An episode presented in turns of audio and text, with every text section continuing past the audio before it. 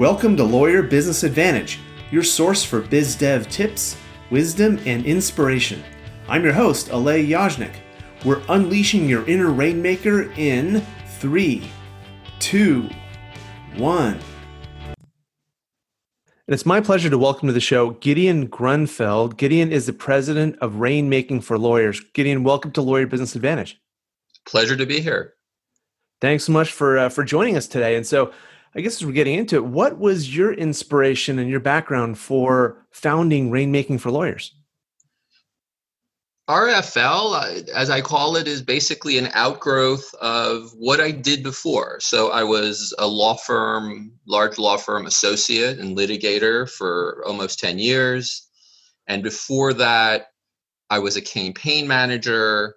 I was an H R executive. I was a consultant for a group of people who were, you know, statistical geniuses and expert witnesses. And I translated what they tried to say into English for humans, because they were basically all P H Ds in statistics. So after being, uh, you know, in the litigation world and large, you know, large scale litigation for ten years, I wanted to do something that was based on my expertise and an audience that I knew and cared about. And so that's how we created R F L. So it's a, we consult for lawyers, and we also coach them on business development and other strategic planning issues. But it was a pretty direct result of what I had done before. Yeah. You know, one of the nice things about having your own business too, is I think we are in positions of being able to really seize trends and opportunities that we see on the horizon. Uh, and maybe much, move much faster than we could to take advantage of those than we could if we were part of a larger organization with a very, you know, specific kind of cog in the wheel type of role. Um, and one of the things that Gideon, that you and I have been talking about is this idea of, you know, a lot of the generational uh, impacts that are going on right now with with baby boomers exiting, millennials, you know, now comprising the majority of the workforce. There's a lot of changes that are happening, and you throw the the pandemic on top of it. I, I know a lot of a lot of lawyers are saying, "Look, I've been doing this for a very long time. I don't need to adjust to a remote workforce on top of everything else." What, what trends are you seeing in that law firm succession space? Well, law firm succession has really become, and I've done this long enough that it's beca- it's it went from a curiosity, which is what it was when I first started talking about it or having programs about it, you know, at bar associations and at other venues. And now it's become, in the last, I would say, three or four years, something that is much more top of mind. And as you pointed out, there's no question that COVID nineteen has absolutely been an accelerant to that process. And it's been an accelerant both for the people who are thinking of winding down, and they kind of fall into two categories. There are people for whom COVID nineteen is a signal for them that, look, the underlying fun or the economics or the dynamics of the practice I'm in are so unattractive, or the changes that would be required are so extensive, that this is a good time to, for me to get off of the bus. Um, and and usually not for health issues. And so the cases and the matters where we're consulting, it's usually not because someone is tested positive, or, you know, they've had an affinity of, uh, you know, like, you know, they sort of have a light go over their head that way. It's more like, I've been doing this a long time, and the underlying attractiveness of the practice is so diminished. Then there are people who are thinking, you know, like, I want to cash out. And, and then uh, I don't want to commit to do what's necessary, and I want to cash out. So like a, a trend that's really impacting that, to give you one specific example, is the commercial real estate space.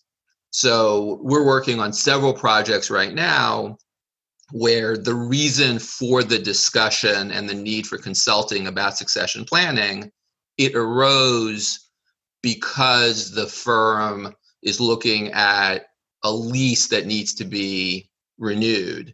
And the senior people say, or sometimes even the junior people say, it's crazy for us to renew that lease. Uh, you know, I deal most with clients in big cities, and you're dealing with leases that, depending on like if they're in class A office space and a top floor, you're looking at, you know, ninety dollars, a hundred dollars a square foot. Mm-hmm. And that has absolutely been an accelerant to this process. It's sort of, I would say that it's, again, it's an inflection point, COVID nineteen, it's strengthening trends from before, where people are examining beyond the, hey, maybe we can work from home, but they're really examining in more strategic ways, what should we do? And that's leading some firms to say, hey, this is the time for us to deal with this generational transition. Sometimes it's driven by the people who are winding down. Sometimes it's driven by people who are younger and stepping up, and they say, look, I've been killing it around here. I have lots of authority around here. I generate a lot of business around here, but I don't have a seat at the table. And that conversation has probably gone on deaf ears for many years. But now COVID nineteen and the, the things that were happening in the market two, three years before are causing people to focus on that conversation more than ever before. Makes a lot of sense. If you're going to be locking the firm into a long-term lease uh, where the current managing partners may not, you know, may not be in the game for the for most of the life of that lease, uh, I can see why that would drive a lot of succession planning discussions. So, Gideon, I, I have to say, you know, when we were first introduced through Provisors, um, here you are doing Rainmaking for Lawyers, and I do a lot of business development coaching for attorneys as well. And our conversation was around law firm succession planning, and I was thinking, what, what? How is this? How does this relate to business development and rainmaking? Um, but you, you know, as we had a conversation, uh, you built a pretty compelling case for that. Um, would love to hear about your thoughts on on law firm succession planning and how it relates to business development and law firm growth. I guess the easiest way for me to say that, and, and sometimes I advise people, if you're looking for a catchy phrase, uh, when you're thinking about growing your business and thinking about new clients, do it the old-fashioned way, inherit them, right? Increasingly, over the last five years, succession planning is an example of how positioning yourself in the marketplace can be a tremendous tool for growing your business beyond sort of what I refer to as sort of retail one-on-one, one client at a time, hand-to-hand combat, if you will, mm-hmm. right? Yep. So especially if you look at the demographics of not only law firms, but all the professions, accounting, forensic accounting, business valuation, medicine, a rapidly aging population with so many people who historically have not monetized their business. And so the ability to think about, hey, one way I can expand geographically, one way I can expand my client base, one way I can get to an adjoining practice area is to tap into this incredibly robust generational shift and let me acquire a practice, or let me bring in a managing partner, or let me become their managing partner. Most of the time, for technical and tax reasons, you try to avoid making it an outright acquisition, which is why succession planning is oftentimes by far the most effective way to, in one fell swoop, you're going to add a couple hundred thousand dollars or more of revenue. You're going to inherit another office. It doesn't mean that you don't have to plan for it and there are no issues involved. But I would say, especially in the last five years, and COVID nineteen is absolutely speeding this process up, if you don't think about succession planning as a, at least an opportunity to grow your business, I think you're totally missing the boat. It's something that almost every practice area should consider in terms of their growth strategy. It's an excellent point, because, you know, organic growth is one thing, but growth by acquisition is usually by far the fastest way to grow. Um, you know, one of the concerns when I get into discussions with clients about this, one of the discussions they don't really seriously pursue it, I think, is they're just intimidated by all the work that's involved. They have to identify potential law firms, identify attorneys, and have those conversations. They don't know how to even approach that kind of a conversation. So when you work with your clients who are looking to grow and looking to acquire companies, how do they go about going through that process of identifying a target and then having those initial conversations? Yeah, that's a great question. And I say that I, I, the, the short answer is that this is easier than most lawyers realize. And the reason that's the case is because there are two sources of disinformation. And I don't mean that people are like planting fake news, but just people are making assumptions that were probably once true, but specifically as lawyers are no longer likely to be true. So one is, you don't hear a lot of conversation from the people or the generation winding down their practice, because a lot of them under the misconception that only a small sliver of practices can be transitioned to someone else. So you almost, you don't see a lot of like letters or emails or notices saying, hey, I'm a year from now, I'm thinking of retiring, I want to talk to someone, because they're all under the misapprehension that that's not doable for them. Or they think only like M and A lawyers working with General Electric can do that. I've heard, I've had that conversation forever. um, yeah. So when I started doing seminars on this in like two thousand five and six, that was sort of one mantra you hear. Like, I, I don't, I'm not in a practice that you can do this for. And also I just want to die at my desk. That was sort of what people would say back then. We've come a long way, at least in the, hey, there are other options other than dying at your desk. The other kind of misconception that people have is they think that this is going to be like a brokered deal. Like this is a five or ten or thirty million dollars manufacturing company that's looking to sell like a family owned business. And there's a whole infrastructure of business brokers and investment bankers and, you know, funding sources for how we're going to finance this kind of deal. And that's going to require formal valuation, and lawyers, even transactional lawyers that I've dealt with who really are sophisticated about negotiating deals, walk into this process somehow thinking that that's how professional service companies go through the succession planning process. And that's rarely true. A vast majority of the time, to answer your question directly, like how do you find the person? You know them. Most of the time, unless you're looking at a geographical expansion, right? Like you said, okay, you're in the Bay Area, I'm in the Southern California area, and I don't know anyone, as if that's like, it's as if like those two markets never talk to each other, um, right? But even if that's the case, you want to expand in, to an area you don't know, a vast majority of the time, this is one or two degrees of separation. A, a vast majority of the deals that I've worked on behind the scenes on either side, Uh, whether it's a succession plan, whether it turns out to be an actual acquisition or some other manifestation, the people already knew each other or they knew someone who knew both of them. And yeah. So sometimes I'm in that role where I'm making the introduction, or I'm doing a little bit of, okay, here's a one sheet that's anonymous. And so sometimes that's our role. It's like, if you don't want to notify people, a common way to do this is, we create a one sheet and say, here's an opportunity, and we'll send it to people.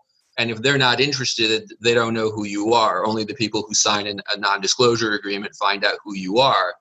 But it's not this mysterious, like I'm going to have to put in a whole advertising campaign, and we're going to have to get billboards, and we're going to have to do crazy amount of social media, pay-per-click advertising. That's the model of the man, five, ten, twenty, thirty million dollars nas- nationwide manufacturing company. That's why you have business brokers in that market. This isn't handled that way. So most lawyers are much closer to this than to finding a suitable partner than they might realize, which is why most of the time, if they're looking at an external route, we can negotiate a deal, or, you know, in a matter of months as opposed to a matter of years. That's great. So my takeaways from uh, from that are, you know, number one, it's a lot simpler than than attorneys probably think, because professional services, law firm succession planning is significantly different from uh, manufacturing, which is what they're probably been exposed to. Uh, and number two, it's going to be based upon uh, the attorney's network. So if you're looking for for people on, to either um, succeed you, or if you're looking to grow through acquisition and law firm succession, look at your network and see who you know. If you're looking to go to a different geography, look at your network and see who you know, who knows people in that geography. And that's usually how these things get done. Yeah. And I would say there's one other element that people are mis sort of, you know, they, they misperceive through no fault of their own. Like, it's not like they, like they don't even teach that much law, you and I know, in law school, let alone any of this. And this has changed dramatically since a lot of people went to law school. And so I, there's no reason for lawyers to, to know this. But the other area that's sort of an area of misconception is that people tend to think that the business development tool is I have to acquire or be acquired. And in fact, the rarest skill, when I do succession planning, you know, I say, okay, let's look at a year or two. What is the key element that's really going to determine your ability to do this? It's not, can we find a rainmaker? Can we find an external partner? It's oftentimes is, do we have an internal candidate to be the managing partner? Most of the time, it's easier to go through the internal route. A couple of reasons for that. One is the rules of professional conduct in every state generally have elements in it that make the selling of a practice a little bit more complicated than keeping it internal and, let's say, bringing in a managing partner or bringing in a single partner to your uh, existing firm. And so a lot of times, if you have, people say, I have to have a book of business. I know situations where you don't. There's a firm I know where they said, look, we actually have a pretty good group of rainmakers, but we have no one who knows how to run the firm. And so they're talking to a forty-two-year-old who doesn't have probably a third of the book of business of the firm that he's talking to, but he has the interest and ability and demonstrated desire to be the managing partner, and that's what they need. And so people are lack imagination about how you can structure these deals. A lot of times the missing element is when I'm doing like internal uh, internal succession planning consulting in the first step, I'll say, okay, a year from now, who's going to be the managing partner? And if, if no one knows who that is, or everyone points to that one person and that person says, no, not me ever, then I know we're going to have a much more protracted process. On the other hand, I've had situations where the exact opposite happens. Everyone knew up front who's the managing partner, who's going to be the leadership. That person willingly wants to take on that role. And that is a key element of what makes this process work. And so, and people should be aware, especially if they're thinking about it strategically from a business development point of view, that the ability to lead and manage and motivate ends up being at least as important to the success of this process than pure money or you know, and what the amount of the buyout is. And so having that skill set and cultivating it within your firm is one of the most important things you can do that will allow you over time to merge with, acquire, absorb other practices, whatever verb you want to use to fill in that sentence. And I guess once you, you know, you've gone through that process once and you've gone through, you know, identifying a managing partner, going through the cultural issues associated with, and, you know, any kind of a, a merger, uh, it gets probably easier uh, the next time you do it, and the next time you do it, the next time you do it. It becomes easier, and it also taps into this concept that law firms tend to be sometimes oblivious to. This, like they, they teach an economics class, like in the first two weeks of Economics one oh one, which is economies of scale. One of my longest client, longest term clients, I've been really fortunate to work with this firm for more than ten years, started with one full-time attorney and a part-time associate. And the first succession, the first kind of succession planning acquisition that we did with them, which was a pretty small scale one, was in two thousand eight.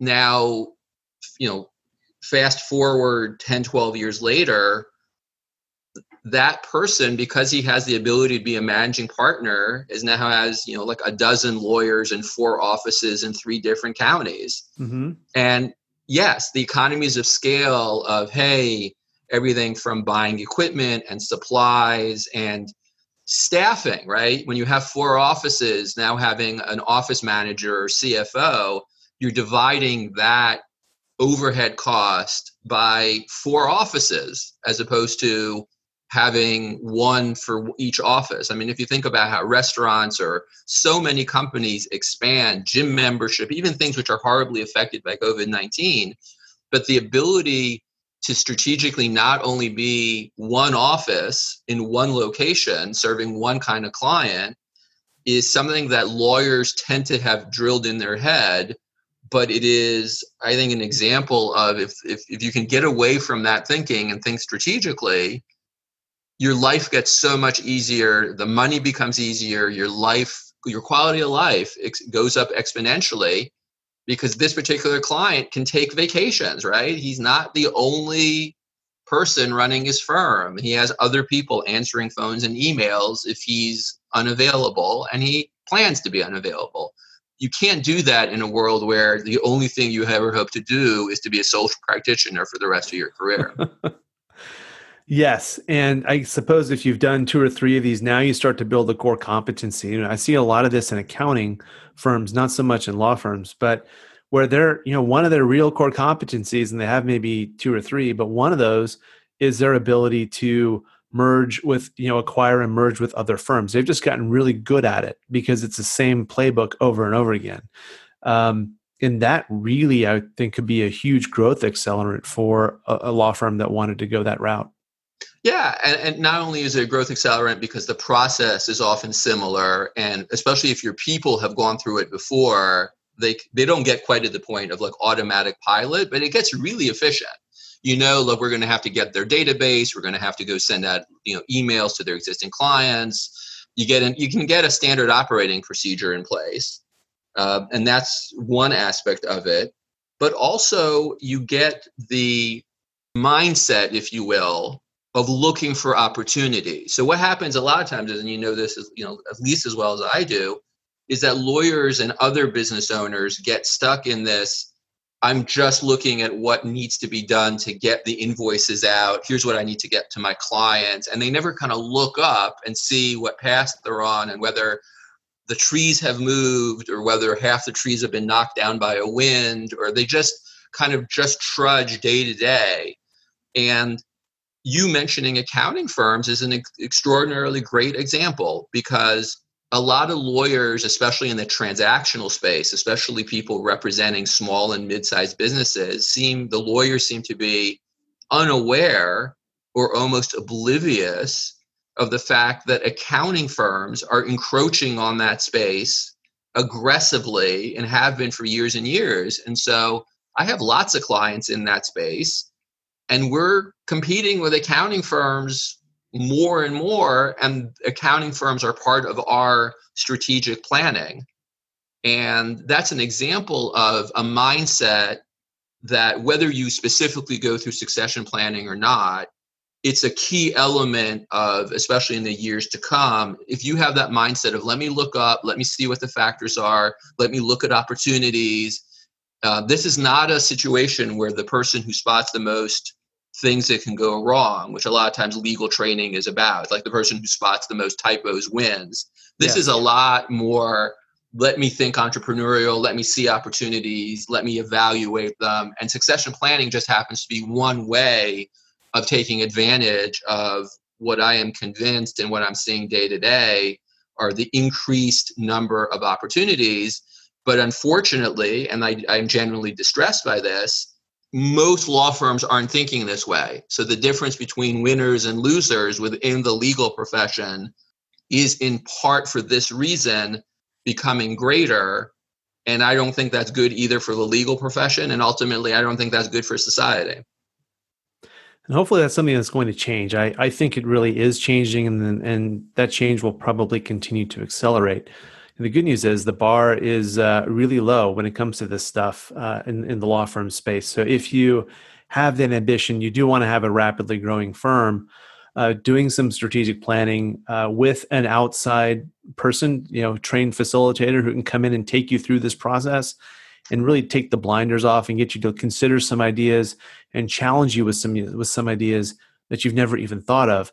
That is uh, that is an exercise that pays huge dividends for the firms that are willing to go through that process. So I appreciate you bringing that up, Gideon. I absolutely agree. And, and I know this sounds a little self-serving for two people who work as consultants to law firms, but let me, let me address this.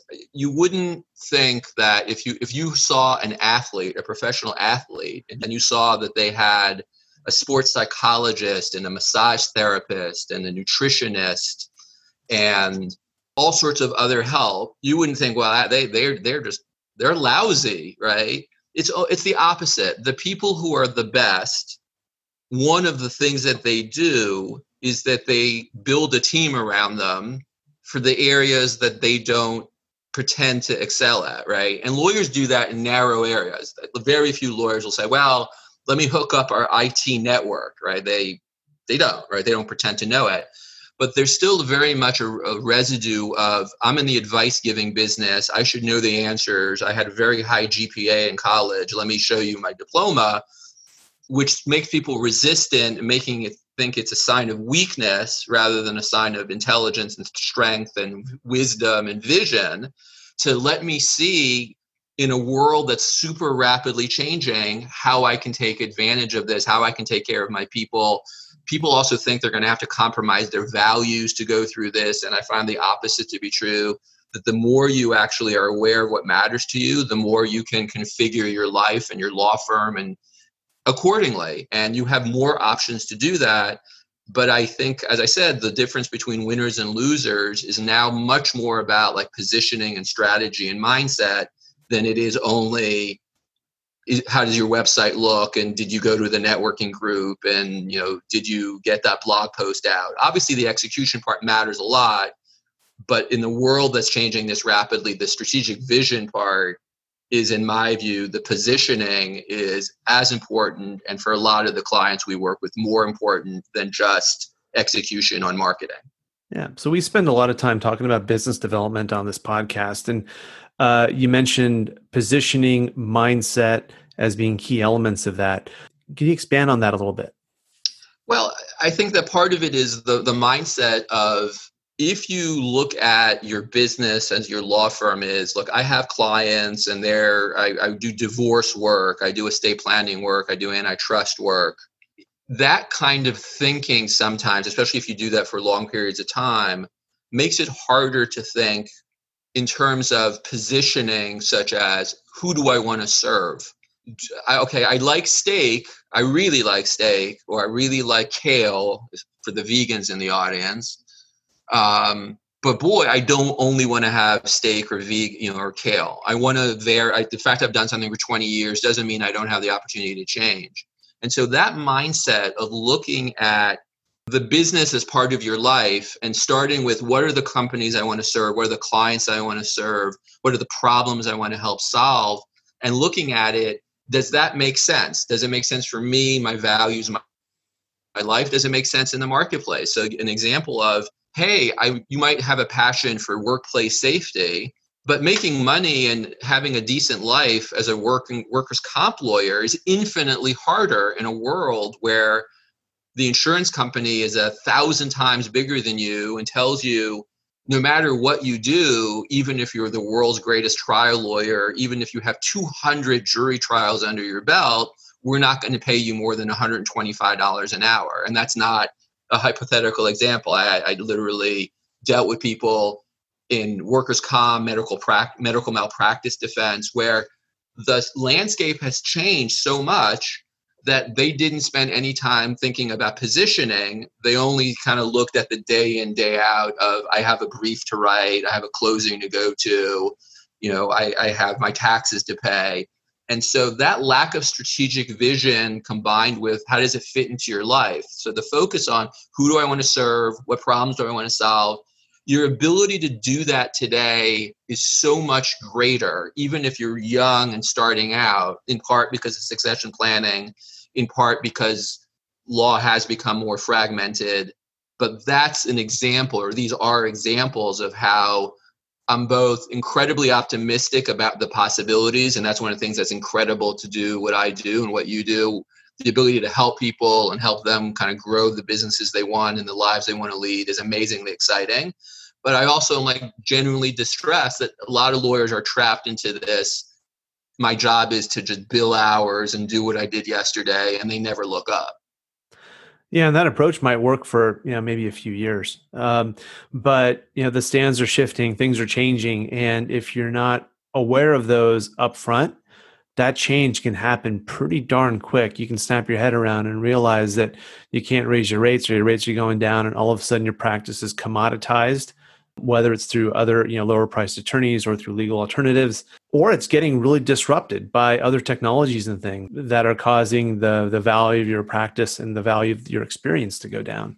And that happens. And again, I want to make this sure that, like, I'm not a like a, f- a purveyor of fear. Yeah, there's a flip side to that story too. The flip side is exactly right, is that if you were that to, there's reason to be optimistic in a world where things are as dynamic as they are, that if you're good at focusing on who you want to serve and you build systems and you're not staying as a solo and you think strategically and you build a team around you, you are, this has been so democratized, right? It matters less and less who your parents are, and and, and, and depending on the, on the area of the country and a little bit what practice area you're in, even what school you went to matters less. It's can you deliver the results, and can you create systems for people, and can you provide value for clients? And so you could be the first person in your family to have gone to college, and today's world, look, don't get me wrong, there's still advantages to certain genders and ages, and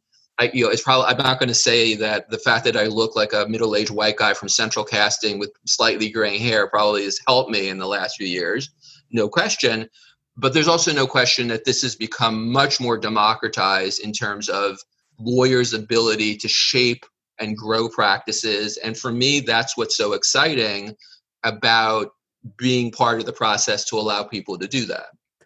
Yeah, absolutely. And again, you know, not to sound self-serving, but the influx of really strong consultants, coaches, other trusted advisors serving the law firm market, coupled with Uh, the technology that has come to the law firm space, I think have made it easier than ever before to build and scale a law firm. I mean, orders of magnitude easier. And so the opportunities there for people who are willing to put on their entrepreneurial hat, look at some of the opportunities and trends that are going on, and then adjust their practice to seize those trends are are staggering, and they're probably not anything like we've seen before. The good news is it's probably only, those opportunities are probably only going to get bigger and easier to take advantage of over time. We just want to make sure that as many lawyers as possible are the ones taking advantage of those opportunities rather than, you know, uh, watching them float by. Yeah, I agree with that. I mean, I guess the only, uh, and pushback is too strong a phrase, the only sort of observation I would have is The, I agree with you one hundred percent that the opportunities right now and technology has been played an incredible role. Such like, for instance, I was asked in the last two weeks by someone who's thinking about leaving to start their own firm, and they said, how much is this going to cost me? I said, look, you can launch a website, business cards. If you have clients to take with you, like the startup costs of this in today's world are like twenty-five hundred bucks. This is so much cheaper, and we could set this up pretty much instantaneously, you know, within like a few days. That's not the hard part. The only place where I push back a little bit on what you said is I think we're in a window of time. I think that five, ten years from now, and obviously no one has a crystal ball exactly, and it might be a lot closer to five than ten years, the factors that we're talking about in terms of technology, in terms of an aging workforce, the demographics, what's happening with the accounting firms, I actually think that in part because of COVID nineteen and what happened beforehand, the next few years are a great opportunity for people who think entrepreneurially to really make changes. And I think five years, eight years, ten years, I'm not saying it's going to be impossible, but I actually think we're in this window where it's particularly attractive to do that, because ten years from now, for example, in succession planning, okay, the, like the median age of lawyers in California, which is the market that I know best, although I work with people all over, is fifty-three. ten years from now, it's not going to be sixty-three or sixty-eight. At some point, these lawyers are, in fact, you know, contrary to what they believe, they're not immortal, and that we're going to shift back to what the average age distribution has been for generations, which was fifteen years ago, the median age of a lawyer around the country was thirty-nine or forty. There's certain elements of this because of technology and other factors where the next five years for me are such an exciting time to be a lawyer if you take advantage of it. I'm a little less optimistic of what happens seven, eight, nine, ten years from now. Well, the one thing I've seen that happens is no matter what happens in the, in the industry, the forward thinking, you know, law firms, whatever, in any industry are going to thrive, and they're going to really take advantage of those of those opportunities that are in front of them. They may be different opportunities than what's there today. So as one window closes, maybe on the demographic side, maybe another window opens uh, on a different aspect of te- technology or globalization or ownership of law firms, which is something I'm particularly excited about, that will, you know, enable that industry to take another step forward. The, the challenge, I think, is that making sure that law firms continue to look to the future and continue to anticipate what could be coming so that they are in a position to take advantage of those things, uh, again, rather than watch those opportunities pass them by. I know that's a big reason for uh, why I do what I do, is because there's such an opportunity to make a difference in the lives of the attorneys that are working too hard for too little, and it's causing them incredible stress, uh, affecting their quality of life and their health and well-being. And a lot of those challenges can be solved just by, you know, focusing on strategy, focusing on business best practices, and then implementing those into your firm. So with that being said, Gideon, uh, and we're talking about law firm growth in the next five years, what what excites you about the future of R F L? A lot does. I mean, that's a great question. Uh, I would say, look, look, first of all, I'm so delighted in terms of the quality of the people we have. So it's not just me. Sarah Braun, who's an M B A and a lawyer, been working with me for five years. You know, a lot of my team has been around together for a long time. So part of it is the opportunity of just continuing to grow and bring in great people. And I would say that the area that's been the mo- you know, beyond the strategic planning, succession planning being a bigger and bigger part of what we do, is I would say that the technology part of things, where reaching out, and whether it's uh, group coaching, whether it's helping lawyers make career transitions, which ends up being a big issue in succession planning, because a lot of times nothing happens if the head of the firm can't imagine what he or she is going to be doing five years from now. If they say, look, this is the only thing I need to know how to do, and this is the only thing I've done since I've been twenty-five, the whole process sort of grinds to a halt. So the ability to grow online, to reach people for group coaching, and to do more of the succession planning, career transition part together, the life design part, as we call it, that's an area that we're doing more and more of, and we're, we are growing our online footprint rapidly, and that I am just super excited about. And it's an example of, we were already going in that direction, and COVID nineteen has sped it up. But that, I would say, are like two or three examples of where we are really very excited about our, abil- our ability and the opportunity to increase the number of people that we can help by leveraging technology in the online world. Terrific. Well, Gideon, it's been a pleasure having you on the show. And if people want to reach out and connect with you, what's the best way for that, for them to do that? A couple of ways. So for many years in my life, I thought that having to spell my name so often is a is a curse. But in the internet age, having a name like Gideon Grunfeld makes you very easy to find. So I'm pretty much the only person with that name, as far as I know. So you can find me easily on LinkedIn, G I D E O N, G R U N F E L D. Super easy to find there. Super easy to find at rainmaking for lawyers dot com. So it's just Gideon, G I D E O N, Rainmaking for Lawyers. You know, F O R is spelled out. It's not the number, and it's lawyers at the end. rainmaking for lawyers dot com. Shoot me an email. I'd be delighted to help in any way I can, help any of your listeners. Um, it's been a real fun conversation. I so much appreciate the opportunity to do this with you. Yeah, my pleasure. Gideon, thank you so much for being on the show today. Thank you. And that's a wrap. To get more episodes, webinars, and free stuff, visit lawyer business advantage dot com. My name is Alay Yajnik. Thank you for listening, and remember, there is a rainmaker inside everyone, including you.